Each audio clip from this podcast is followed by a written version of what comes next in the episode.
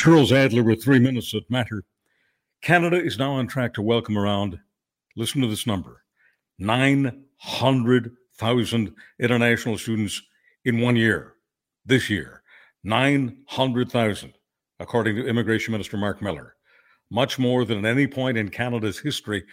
How much more? Triple the number of students who entered Canada a decade ago the current housing minister, who used to be the immigration minister until recently, Sean Fraser, says the numbers have to come down. We just don't have the housing.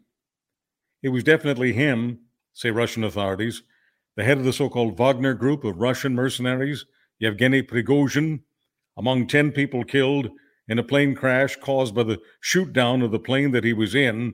Now, the authorities won't admit that they shot the plane down, but they do say the former mercenary who plotted to overthrow Putin is among the dead. The political plot was shot down only weeks ago. Roman Baber is a candidate for the Poilievre Conservatives in the 905 area code suburbs of Toronto. Some may remember Baber for having been a leadership candidate. He actually ran against Poilievre for the Conservative Party leadership. Baber is now exploiting the death of Sheila Lewis in Alberta. She was on the transplant list, but took herself off the list because she would not do what all transplant candidates are required to do. She would not be up to date on all her vaccinations, including those for COVID 19. That's part of the transplant protocol to ensure that everyone who gets a living organ gives themselves the best chance of living. Conservatives have embraced brain dead, anti vax political serum, and so Roman Baber is blaming the death on today's medical ethics. Poilievre has decided to endorse Baber's message.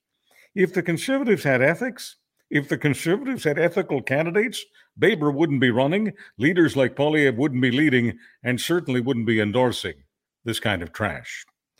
Lou Diamond Phillips is a tremendous actor who played the part of Standing Bear in one of the best series that's ever been streamed by Netflix. Millions watched. It was called Longmire. Phillips will always be known as the guy who starred in La Bamba, a movie made four decades ago based on a song recorded by the late Ritchie Valens. Lou Diamond Phillips lived on the same street as Bob Barker, who died Saturday at the age of 99. I was lucky enough to be Bob Barker's neighbor for a while, said Lou Diamond Phillips. Said he would often chat with Barker when they were walking their dogs. What a consummate gentleman and tireless advocate for animals. What an epic run you had, sir. Rest in peace, legend. And I can only echo that in behalf of all of us. Rest in peace, Bob Barker.